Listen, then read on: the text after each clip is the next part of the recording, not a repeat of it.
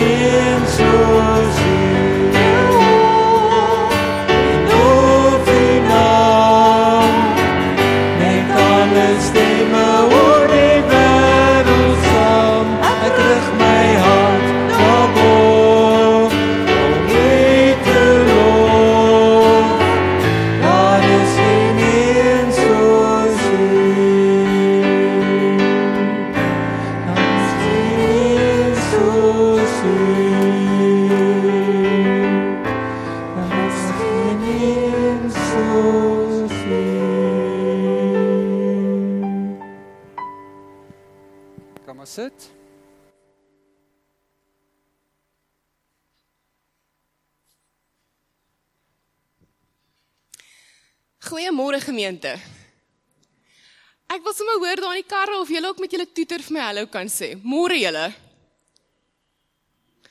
Ek waardeer dit. Julle laat my altyd so, jy weet, welkom voel as julle my teruggroet. Baie dankie. Ek het so vinnig twee afkondigings voordat ek die huisgeloof met julle gaan doen. Die eerste ene is ons mosterdsaadjies kleuters graad 1s, 2s en 3s het klein groepe na die erediens. Nou ek weet ons doen dit so 'n bietjie anders as in die verlede. Ons het 'n um, protokol wat ons moet volg. Mosterdsaadjie ouers, ek vra dat julle asseblief saam met julle kleuter kom. Vir protokol help dit ons net as jy daar saam na die tyd gaan wees om te help sny. Um anderster help dit glad nie ons hou sosiale afstand en een persoon is die hele tyd besig om tussen al die kinders te help sny en goeders te doen nie. So ons het die kleuters se ouers nodig. Dit sal nie langer as 'n halfuur wees nie. Die graad 1, 2 en 3s, julle weet ook waar um om mekaar te ontmoet. Dis alles op julle WhatsApp groepie gestuur. As jy onseker is, vra sommer net vir Janie of vir iemand in die voorportaal om julle te help. Tweede afkondiging. Laaste naweek in Maart. Ons kan nie 'n belydenis kamp hou nie, weer eens weens protokol. Dis my nuwe gunsteling woord. Nee, ek joke.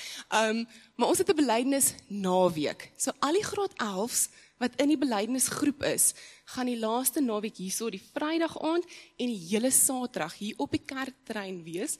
Ons gaan regtig mooi protokol hou, maar ons gaan sinvol nog steeds hierdie naweek inrig om hierdie jaar op 'n lekker manier vir hulle ook af te skop met die diepte wat hulle nodig het. Alraight. Huisgeloof. Ek wil gou hê julle moet as gesinne, vriende, wie ook al saam met jou kerk toe gekom het, wie ook al saam met jou in die kar is daar buite, na mekaar toe draai.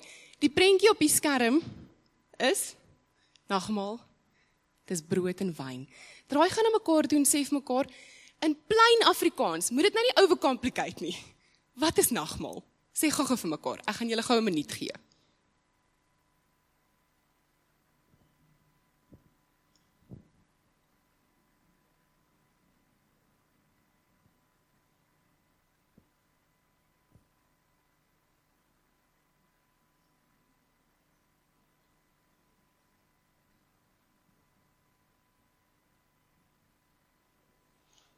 Nou al kan ek jou nie in die karre sien nie. Ek wil net sê die gesinne hier binne praat, so ek hoop die mense in die karre praat ook.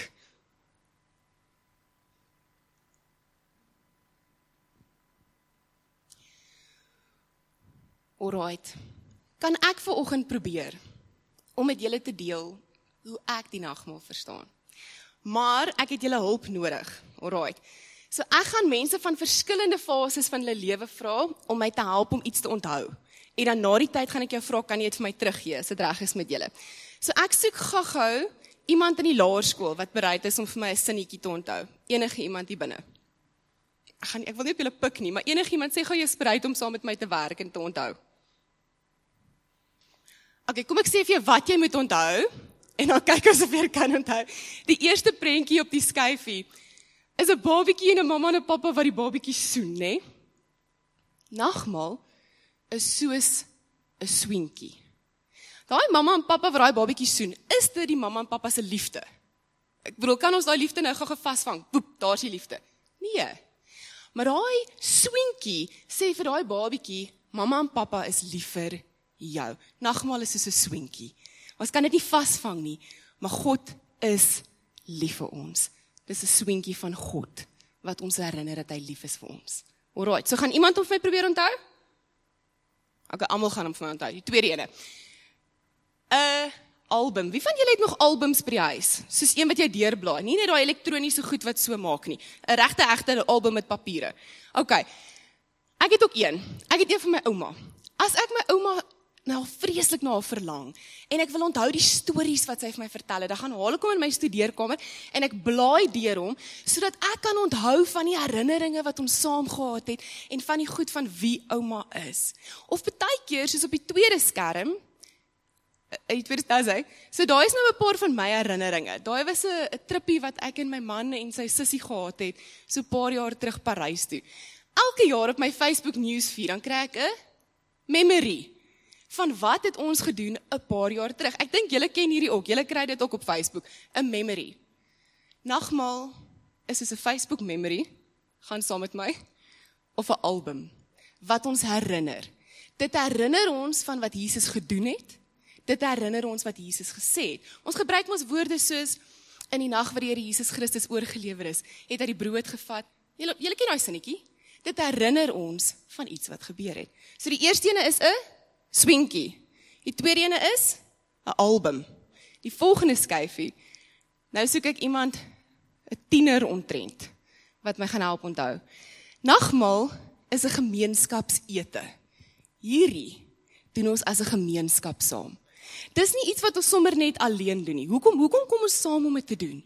Van die nagmaal het 'n gemeenskaps karakter. Dis ietsie wat ons saam eet, saam onthou en saam vier. Die volgende skyfie het ek 'n ouer nodig om hierdie vir my te onthou. Julle ken hierdie, 'n braai, 'n troue, 'n feesmaal. Wanneer ons saam eet en saam met mense is en dit is so lekker en is so opgewonde. Die nagmaal praat van ons sal eendag weer saam so aan 'n tafel sit en die feesmaal vier. Dit is hierdie uitsien na die grootste partytjie wat daar ooit sal wees. Die nagmaal is 'n feesmaal. En die laaste een. Nou kyk, julle ken my nog nie goed nie. Maar ek bære my, wat is die Afrikaans vir 'n guarantee 'n 'n waarborg. Ek bære 'n waarborg vir 'n strykyster. Ek bære 'n waarborg vir wanneer ek 'n ketel gekoop het. Ek het so kas waarin ek my bokse met my guarantees bære. Want as iets hiermee gebeur, dan moet ek dit kan gaan omruil. Nou, Makro het nogals great guarantees. Hier is nie 'n advertensie nie, maar vat dit van my. Die nagmaal is die beste este garantie wat jy in jou hele lewe sal kry. Jy hoef hom nie in 'n boks te bære nie. Dis die garantie en die herinnering dat God met jou is en dis die garantie van waar jy en saam met wie jy eendag sal wees. So gaan julle gou saam met my probeer. Julle kan die skyfies wys soos wat ek hulle sê. Die nagmaal is 'n die eerste een 'n swinkie. Die nagmaal is 'n die tweede een 'n album. Die derde een kan jy skiep na die volgende een toe. Die nagmaal is 'n gemeenskapsete. Die volgende een die nagmaal is 'n fees. En die laaste een, die nagmaal is 'n garantie. Ek glo dat julle dit Afrikaans sê, 'n waarborg. Wanneer julle die nagmaal vandag saam vier in die auditorium, in die karre, by die huis. 'n Swinkie, 'n herinnering, 'n fotoalbum, 'n gemeenskapsmaaltyd, 'n feesvieringsherinnering en 'n garantie. Mag dit vir julle 'n seën wees vandag saam julle huisgeloof oefening by die huis en onthou hierdie is nie net vir mense wat kinders in die huis het nie dis vir wie ook al in jou huishouding is gaan praat na die tyd kan julle hierdie paar goedjies weer opnoem op pad huis toe en wat beteken dit vir julle dankie julle dankie Henk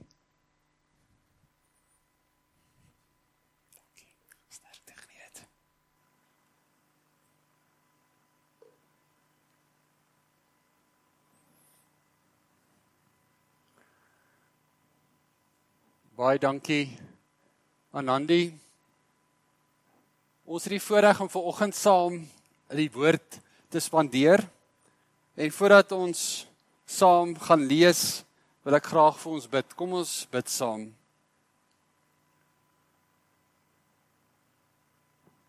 Onse Vader wat in die hemel is, dankie dat ons U kan aanbid vir wie U is as ons Vader. Here, die afgelope tyd staan ons stil by die onsse Vader en beleef ons en leer ons meer van U as ons Vader wat vir ons sorg.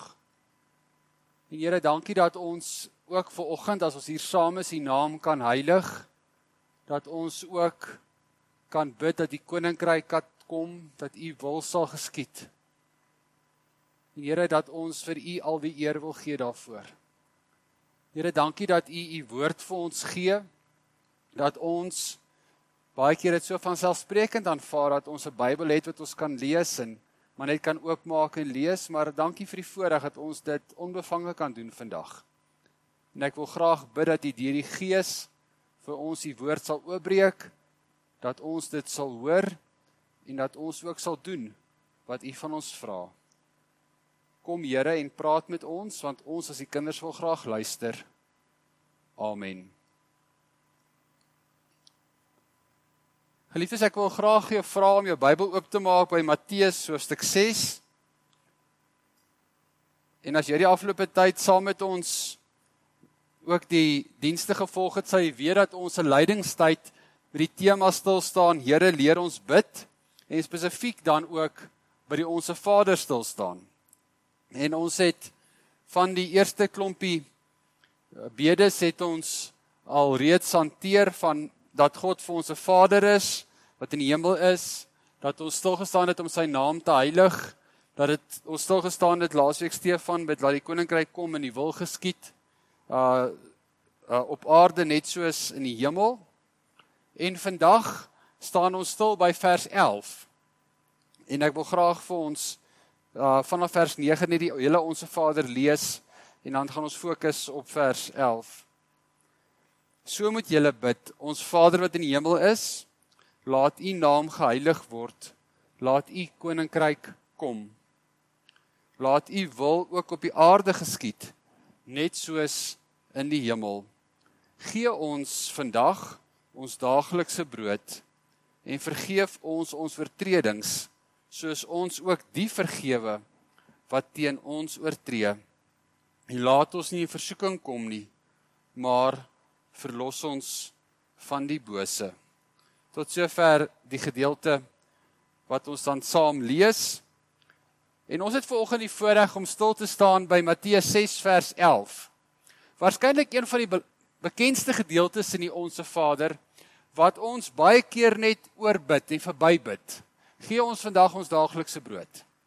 En dan gaan ons aan en dis baie keer op hierdie stadium wat die Onse Vader partykeer vir ons amper 'n rympie word. Ons het ver oggend die voorreg om nagmaal saam te kan gebruik. En ons gaan ook nou-nou saam dink oor hierdie brood en wyn wat die herinnering daarvan is wat nagmaal beteken soos dan Nandi ook vir ons gesê het, maar ek wil graag dat ons ver oggend stil staan by hierdie kort frase gee ons vandag ons daaglikse brood. En ek wil eintlik by elke woord stil staan in hierdie gedeelte. En ek wil begin by gee. Daar's verskeie maniere om te vra. Baie keer as ons kinders vir ons iets vra en ons kom agter, kom ek praat aan myself en ek kom agter die kind vra dit met die verwagting dat ek dit moet gee. Dan staan my nekhare partykeer bietjie op. Ek weet nie van julle nie. En dan sê ek maar wil ek dit regtig gee? Maar as my kind aan my toe kom en sê: "Pappa, ek het iets nodig en ek wonder of jy my kan help." Dan is dit asof ek makliker wil gee en sê kan ek iets meer nog gee nie.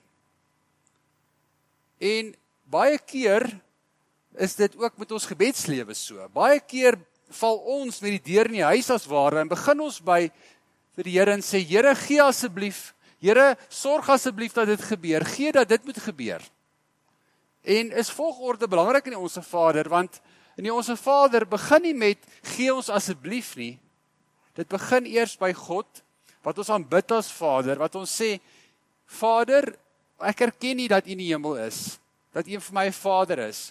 Ek weet ek heilig U naam en ek bid dat U naam geheilig sal word, dat U koninkryk sal kom dat U wil geskied. En daarom kom vra ek want ek erken U as die gewer van dit wat belangrik is. En as ek met 'n gesindheid kom na God toe om te vra in verafhanklikheid, dan kan ek vra Here, ek weet U is die gewer van wat ek het. Wil U nie asseblief vir my gee dit wat ek vra nie? En dan kom ons by die tweede woord, ons. Nou jy dalk nog min 'n preek gehoor oor die woord ons. Maar interessant is as jy die onsse Vader lees, begin dit met ons Vader wat in die hemel is, laat U naam geheilig word. Begin te klomp U's die mense praat van die eerste 3 bedes. U naam geheilig word, U koninkryk kom, U wil geskied. En dan gaan dit na ons toe. Gee ons vandag ons daagse brood. Sodat mense hierdie nie alleen hoef te bid nie en dit nie net oor my gaan nie. Daar staan nie gee my vandag my daaglikse brood nie. Maar gee ons ons daaglikse se brood sodat ons nie so selfverrig sal wees, net op onsself gefokus sal wees nie. Is dit belangrik as ons die gebed bid gee ons vandag dat ons sal sê wat beteken hierdie ons? Aan wie moet ek ook dink? Wie is deel van hierdie ons? Ons het al baie keer hier gepraat van ons sirkel van insluiting. Wie is deel van ons sirkel wat ons insluit as ons juis bid, gee ons vandag. My seun sê hierdie week vir my nou, uh dis baie keer sê die kinders my pa moet asseblief nie goed wat in die huis gebeur op die kansel gebruik nie. Nou ongelukkig moet ek soms. En uh hierdie week sê sê Wian vir my, hy sê pa, ons het 'n ding by die skool begin. Elke keer as iemand sê myne, moet hy 10 push-ups doen. En nou probeer hulle mekaar uitvang om uit te lok om die woord myne te gebruik. En ek het vir 'n oomblik daaroor gedink. Weet julle hoe moeilik is dit om te praat om die woord myne te gebruik nie? Want ons is so gefokus om te sê myne ek wil dit hê dat ons nie by ons uitkom nie. Wat kan ons mekaar gee? En juis daarvan is dit as ons dan vir mekaar sê, Here, gee ons, gee nie net vir my nie, maar gee vir almal wat deel is van hierdie ons. Kom bid ek hierdie gebed. En dan die derde woord is vandag. Nou as jy hierdie frase mooi lees, sal jy sien eintlik word die woord twee keer gebruik. Gee ons vandag ons daaglikse brood. En ek dink nie dat hierdie woorde verniet is dat dit dubbel is nie. Want as Jesus vir die disippels sê met hierdie disippels se gebed om hierdie te bid, dan vra hy vir hulle om te fokus op vandag. Van interpretasie sê dalk is dit ook is hierdie gebed in die aand gebid gee my dalk môre se brood of gee my dalk die rantsoen wat ek nodig het vir vandag. Maar die implikasie is gee vir ons asseblief vandag vandag se brood. En ek het daaroor gedink, ons sukkel nogal daarmee om net op vandag te fokus. Ons dink heeltyd wat nog moet gebeur. Wat nog vorentoe gaan moet kom en wat ehm uh, nie gebeur nie. Maar baie keer dink ons ook aan vandag en sê, "Ag, ek het genoeg. Ek hoef amper nie hierdie te bid nie." Wanneer laas het ons hierdie gebed gebid? Vader, gee ons vandag ons daaglikse brood. Want ons fokus nie altyd op vandag nie. As jy na Lukas 12 kyk, die ryk jong man se probleem, ag die ryk dwaas. Se probleem was nie dat hy ryk was en skure gebou het nie. Die probleem was dat hy so selfgerig geword het dat hy gedink het ek het God nie meer nodig nie, want ek het genoeg. My vandag is genoeg. Spreuke 30 vers 8 en 9 staan die volgende. Of eintlik van vers 7 af staan daar. Net twee dinge vra ek van u. Moet dit my tog nie weier nie, daarna kan ek sterf. Moenie toelaat dat ek vals is en lieg. Moet my nie arm maak of ryk nie. Gee my net die kos wat ek nodig het sodat ek nie te veel het en u verloon en sê wie is die Here nie? En sodat ek nie arm word en steel en my God se naam oneer aandoen nie. Uitspreuke hierdie teks wat sê Here maak my afhanklik van u dat ek op vandag sal fokus dat ek sal weet dit is wat nou vir my nodig is. En dan kom ons by die volgende woord, die volgende ons. Wat eintlik ook sê dit is ons daaglikse brood, my daaglikse brood wat ek ontvang is wat God ook vir my gee, is amptelike besittelike woord om te sê dit wat die Here ook vir my gee dat ek dit ook eintlik sal aanvaar en ervaar en weet dat die Here dit ook vir my gee. En dan by die woord daaglikse wat baie aansluit by die woord van vandag. Maar ek wil jou graag nooi dat ons mooi dink oor as ons hierdie bid. Gee ons vandag ons daaglikse brood. Ons almal weet dat die wêreld het verander. 'n jaar terug het ons nie gedink dat ons 'n jaar later nog steeds hier sal wees nie. Ons begin nou leer van dat corona omtrent 'n bietjie meer as 'n jaar terug in Suid-Afrika die eerste keer geïdentifiseer is. Ons begin agterkom ons het 28 Maart gee almal 'n koue rilling want dan besef ons ons is ons is 'n jaar lank in grendeltyd. Ons het 'n klomp bekommernisse van te veel werk, te min werk, geen werk. Verhoudings wat moeilik deur moeilike tye gaan. Te veel tyd saam, te min tyd saam. En skielik besef ons ons is broos. Ons daaglikse kan in 'n oomblik verander. En daarom help hierdie gebed my ook as ek dit bid. Gee ons vandag ons daaglikse brood. Wat het ek vandag nodig? Want elke dag gee God vir ons genoeg genade. Het jy al die koppeling gemaak in Matteus 6 vers 11 wat hierdie vers staan? Bietjie verder in Matteus 6. Sluit Jesus se woorde af aan die einde van Matteus 6 met die bergrede. Wat gaan oor die sorges van die lewe? Wat hy sê, moet julle nie bekommer oor julle lewe, oor wat julle moet eet of drink of oor julle liggaam, oor wat julle moet aantrek nie. Is die lewe nie belangriker as kos en die liggaam as klere nie? En dan vers 27 of hy sê vers 26 is julle nie meer, baie meer werd as hulle nie. Trouwens, wie van julle kan deur om te bekommer sy lewe met een enkele uur verleng? En wat bekommer julle julle oor klere? Maar ek sê vir julle self Salomo in al sy pragt is nie geklee soos een van hulle nie. As God dan die gras van die veld wat vandag nog daar is en môre verbrand word, so versier, hoeveel te meer sal hy dan nie vir julle sorg nie, julle klein gelowiges. Julle moet julle dus nie bekommer en vra wat julle moet eet of wat julle moet drink of wat julle moet aantrek nie. Dit is alles waaroor die ongelowiges begaan is. Julle hemelse Vader weet tog dat julle alles nodig het. Nee, beywer julle allereers vir die koninkryk van God en vir die wil van God. Dan sal hy julle al hierdie dinge gee. Moet julle dus nie tot nie oor môre bekommer nie, want môre bring sy eie bekommernis en elke dag bring genoeg moeilikheid van sy eie. God gee vir ons genoeg brood vir vandag. Baie keer vertrou ons nie die Here dat dit wat ons daaglikse brood is vir ons genoeg gaan wees nie.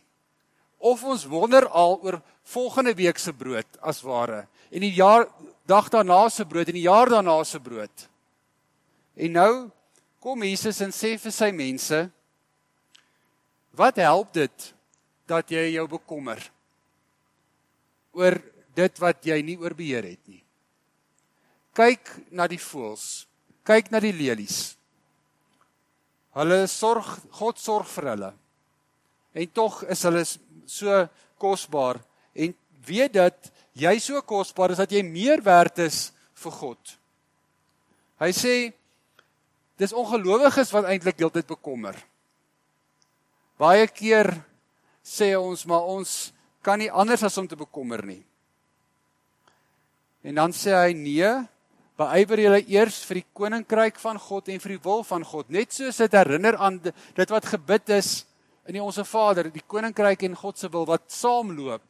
Sê hy beywer julle vir God se koninkryk, beywer julle vir God se wil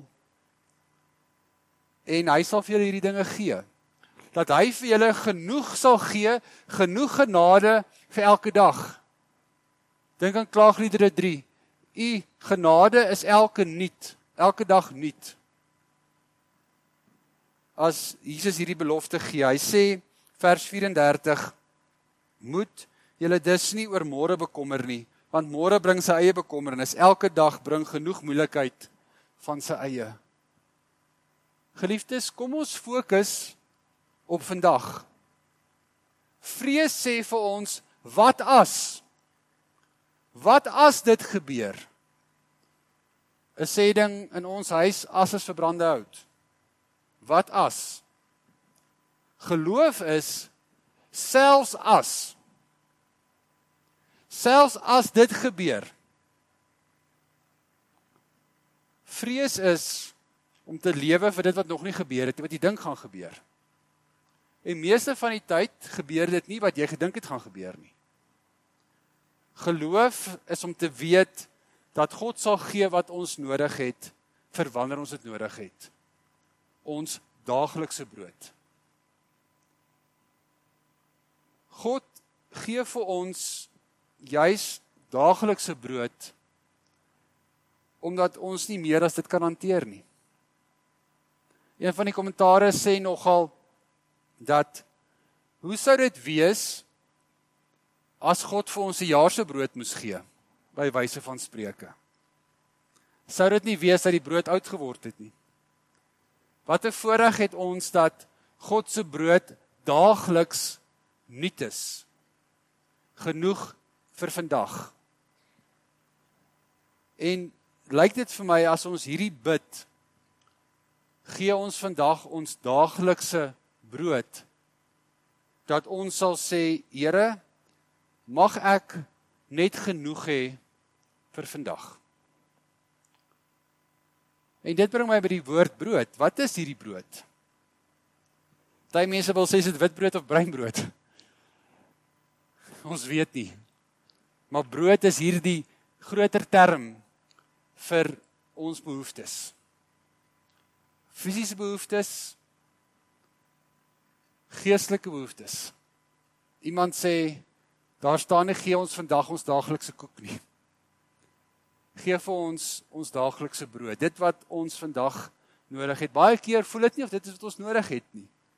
Maar as ons tog terugkyk, weet ons dit was genoeg. Omdat hierdie persoonlike God wat die gewer is van alle goeie dinge vir ons genoeg gee. En daarom kan ons ook God vertrou vir ons fisiese maar ook vir ons geestelike. Ook vir dit wat vir ons belangrik is, ons verhoudings in ons hart, verhouding met hom, verhouding met mekaar, ons ons dat ons ook God daarmee vertrou.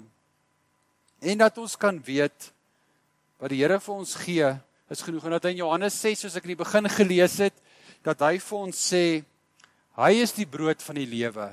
Hy gee homself vir ons wat ons in hierdie lydingstyd juis vier. Dat Jesus homself vir ons kom gee het sodat ons die lewe kan hê. En is dit juis ook vir ons nodig om dit dan ook te erken.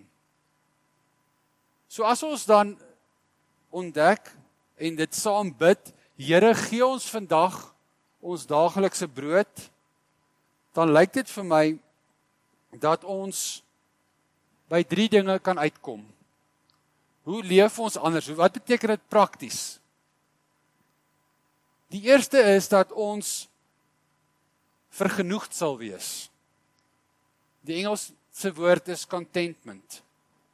Dat ons sal leef met ek het genoeg. Nou ek weet dit is moeilik as jy rondom jou kyk en jy sien ander mense het meer. Maar is dit nie dat ons wat hier is almal genoeg het nie? Dat ons ook die voorreg het om uit ons genoeg hê te kan deel? Dat ons vandag ook van ons kos en klere kan gee uit ons oorvloed ook vir mense wat nie het nie te kan gee? Dan lyk dit vir my as ons dit doen is ons besig om hierdie bede van die onsse Vader gee ons vandag ons daaglikse brood ook waar te maak vir ander mense. Dalk is ons die antwoord partykeer op iemand anders se gebed. 'n Bekende akteur Nathaniel het 'n paar jaar terug gesê hy wonder hoekom gebruik die Here hom om sy ma se gebede te verantwoord beantwoord vir da, vir daaglikse brood. Partykeer is dit so eenvoudig dat ons die antwoord is vir iemand anders se nood om hulle brood ook vir hulle te kan te kan gee. Die tweede ding wat ons ook vir mekaar kan sê uit hierdie gedeelte is leef dankbaar. Wees dankbaar.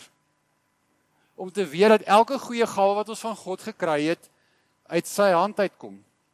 Jakobus 1 sê elke goeie gawe en elke volmaakte geskenk kom van van bo af. Prediker 3 vers 13 sê dat 'n mens kan eet en drink en onder al sy arbeid nog die goeie kan geniet. Ook dit is 'n gawe van God. Dit wat ons het geliefdes is nie altyd geld nie. Dis partykeer die vreugde van 'n lekker koppie koffie. Die vreugde van 'n goeie geselskap, om lekker te lag saam met mense, die vreugde om iets saam met iemand te kan beleef. Die vreugde om te weet die Here is lief vir my. Dis klein dinge wat ons kan weet dat ons kan dankbaar wees. En omdat ons weet God gee vir ons wat ons het en daarom leef ons anders.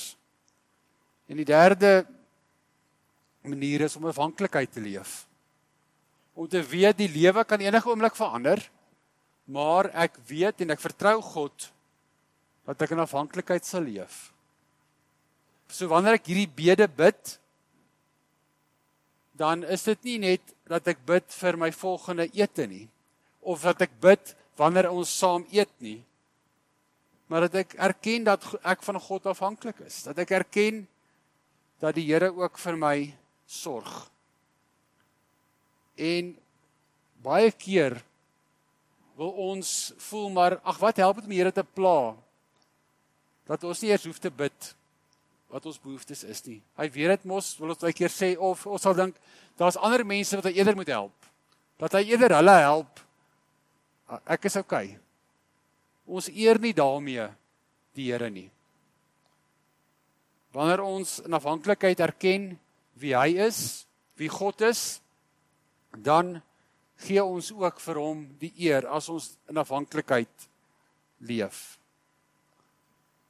Die belangrikste van die onsse Vader is op die ou einde dat ons dit moet bid.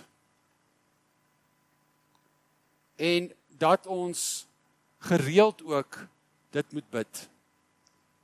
En die onsse Vader is vir is nie 'n is nie 'n um 'n rympie nie of dis net 'n wat ons maar net moet ken nie, maar dit help ons om iets van God te leer en te ontdek en te kan te kan bid. En dat ons met God sal praat en dat ons op die ouene dit sal doen.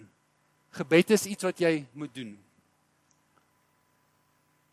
Ek sluit af met die volgende storie wat ek iewers raak gelees het van die mamma wat haar seentjie probeer leer bid by aan etenstafel. En hy hy bid, hy sê Jesus, dankie vir die kos. Amen. Mamma sê vir hom Jannie, wat van mamma en pappa? Hy sê dankie Jesus vir die kos en dankie vir mamma en pappa. Amen. Mamma sê Jannie, wat van Boetie en Sissie? Hy sê Jesus, dankie vir die kos, dankie vir mamma en pappa en dankie vir Boetie en Sissie.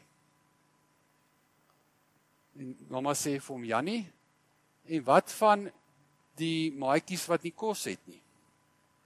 Hy sê Jesus, wag 'n bietjie my ma wil met jou praat.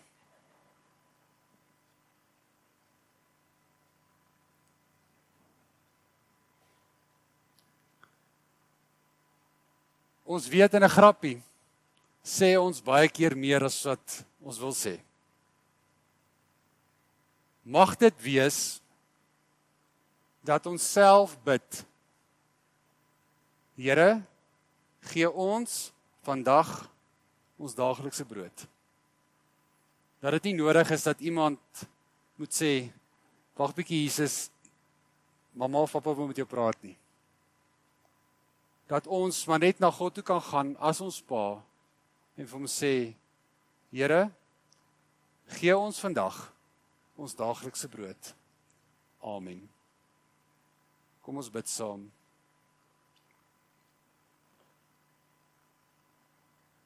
Hemelse Vader, dankie dat U vir ons sorg. Dankie dat ons van U afhanklik is. Here, ons wil baie keer so self bekommer oor môre en oor môre. En dan sukkel ons met ons daaglikse brood. Maar help ons om U te vertrou dat ons sal fokus op vandag se brood. Dankie dat U vir ons genoeg gee elke dag. Dat U vir ons genoeg is. En Vader, mag ons vandag beleef dat U vir ons genoeg is. Mag ons ook nou as ons die nagmaal gaan gebruik dit ook ervaar dat U vir ons genoeg is. Amen.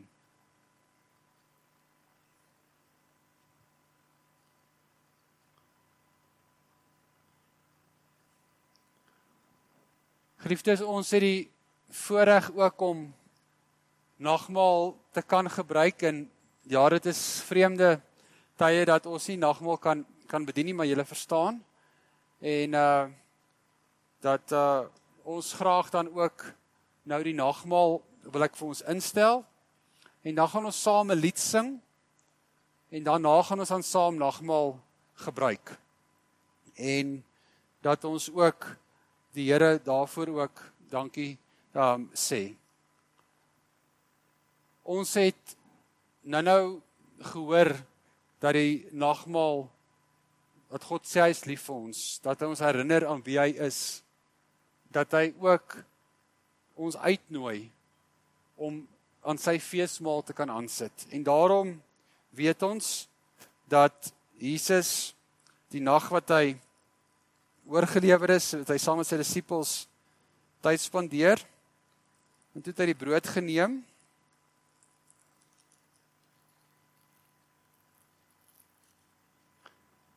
En dit gebreek en gesê hierdie liggaam, hierdie brood het gebreek, dit is my liggaam. Dis die teken daarvan dat my liggaam ook sal breek sodat elkeen van die wat in hom glo die lewe sal ontdek en weet dat hy wat die brood van die lewe is vir ons genoeg is. Net so het Jesus daarna ook die wyn geneem en gesê hierdie wyn is die teken van my bloed wat vloei vir elkeen wat in my glo en my erken sal lewe al sterwe hy ook omdat ek gekom het om te sterwe vir elkeen van ons se sondes. Terwyl jy so die brood en die wyn en sap in jou hand het, kom ons sing dan die volgende lied saam.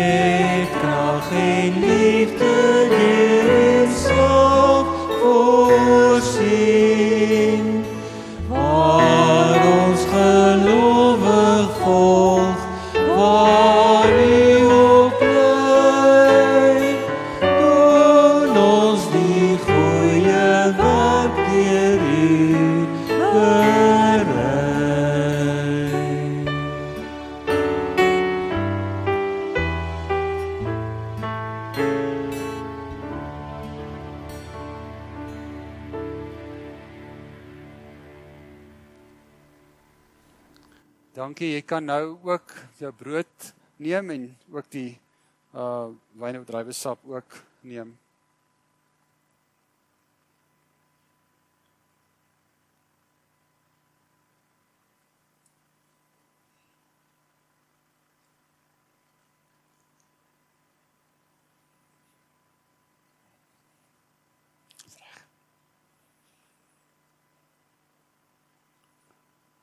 Kom ons bid saam. Here, dankie dat ons ook nou met die brood en die sap of die wyn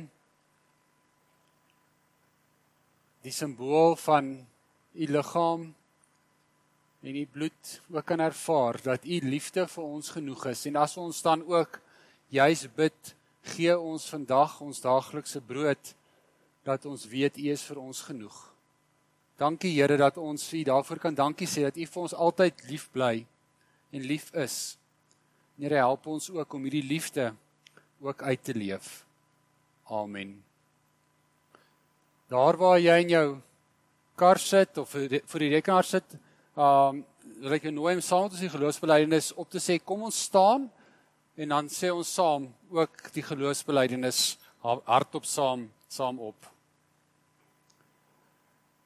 Ek glo in God die Vader, die almagtige skepper van die hemel en die aarde, en in Jesus Christus, sy eniggebore seun, ons Here, wat ontvang is van die Heilige Gees, gebore is uit die maagd Maria, wat gelei het onder Pontius Pilatus, wat reisig is, gesterf het en begrawe is en ter helle neergedaal het wat op die derde dag weer opgestaan het uit die dode wat opgevaar het na die hemel en sit aan die regterhand van God die almagtige Vader van waar hy sal kom om te oordeel die wat nog lewe en die wat reeds gesterf het.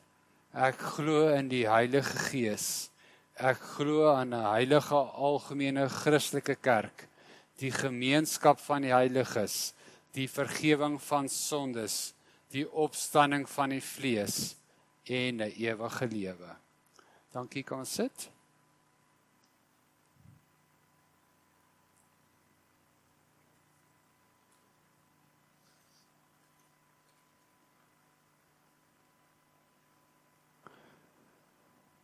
Geliefdes, ek wil graag net vir ons aan die einde van die diens net 'n bietjie familienuus uh net 'n paar goed deurgee. Ek wil graag eerstens baie dankie sê vir die kos en klere uh wat julle ook gebring het vir die insameling wat uh geskied het. As jy dalk vergeet het of dalk nog in die week graag ook iets wil uh bring, uh kan jy dit by die kerkkantoor kom kom afgee of by die sekuriteit ook as dit dalk buite die kantoorure is om ook so uh ons te help ook om ons kos en klere kas dan uh ook aan te vul. Ek ehm um, wil dan ook graag sê ons blydenisaflegging is vanaand 5uur. Dis ook die rede vir ons groot skerm buite wat ons dan ook vandag kon gebruik ook vir ons vir ons nagmaal. Vanmiddag 5uur het ons blydenisaflegging en Dominee Nandi gaan dan ook vir ons uh die diens dan ook lei en uh jy's meer as welkom om ook die dienste kom bywoon in jou uh voertuig en dan ook op die groot skerm dit dan ook te uh kom kyk. Dan ook by ons lof en aanbidding wil ons graag vra as jy wil deel word van ons uh, tegniese span. Wil ons jou graag uitnooi uh op die rekenaar uh mee te kan te kan help en ook met ons klank. Ons gee al die opleiding so as jy graag vra om daar te help. As jy dalk graag wil by betrokke raak by die musiekbediening se admin, ons op soek na iemand wat ons kan help ook met die organisering van ons groepe en so van ons musiekbediening. Kontak asseblief net vir Amanda of vir Lindy uh daarmee asseblief. Dan ons Bybelstudie het afgeskop uh Dinsdagoggend. So as jy Dinsdagoggende 9uur beskikbaar is, is jy welkom om die Bybelstudie uh te kom te kom bywoon. En dan uh die 28ste Maart begin ons goeie begin uh kursus ook. Dit is vir mense wat as volwassenes blynis vir geloof wil aflê. Uh kontak asseblief vir Rihanna by die kerkkantoor, sy kan vir julle meer inligting gee. Dan sal jy ook hierdie week gesien het in jou e-pos het ons ook 'n 'n klein kerk e-pos uitgestuur wat ons jou vra om asseblief in te vul oor die klein kerke waar jy graag wil betrokke raak en uh en ook watter tye en alles. Dis 'n vraelys wat ons uitgestuur het. So kontak ons as jy nie die vraelys gekry het nie, maar ons wil graag ook jou opinie um hê en ook 'n betrokke maak. Jy weet dat klein kerke 'n belangrike deel van ons bediening is en ons wil jou graag vra om daarbey ook in te skakel. En dan ook uh wil ons jou graag al die vroue uitnooi na die vroue lofprysing die 18de Maart. Uh inligting is ook op die webblad uh beskikbaar. Kontak ook vir Janie by die kerkkantoor. Uh dit beloof 'n wonderlike aand te wees en ons nooi graag al ons vroue uit donderdag aand na ons lofprysing. Dink dit is uh 07 uh donderdag donderdag aand. So dit is nou van, van my kant af die die familienuus. Ek wil graag dat ons dan die diens ook afsluit met die um lied um ek wil gereed wees en dan herinner ek jou ook wat ons dankoffers aanbetref as jy welkom as jy uitstap dit in die mandjies hierso te gooi of elektronies uh oor te betaal.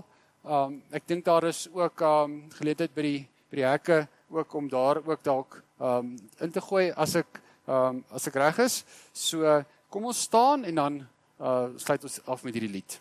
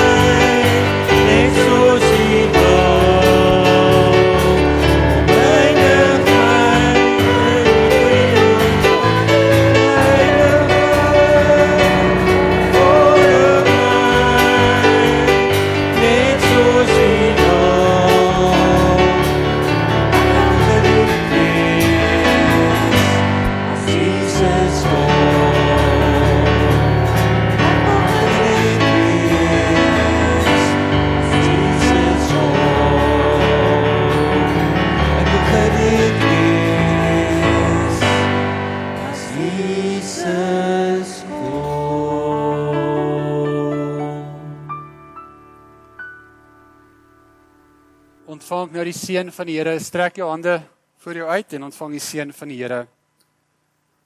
Mag die genade van ons Here Jesus Christus, die liefde van God, die teenwoordigheid van sy Heilige Gees met ons elkeen wees en bly. Amen.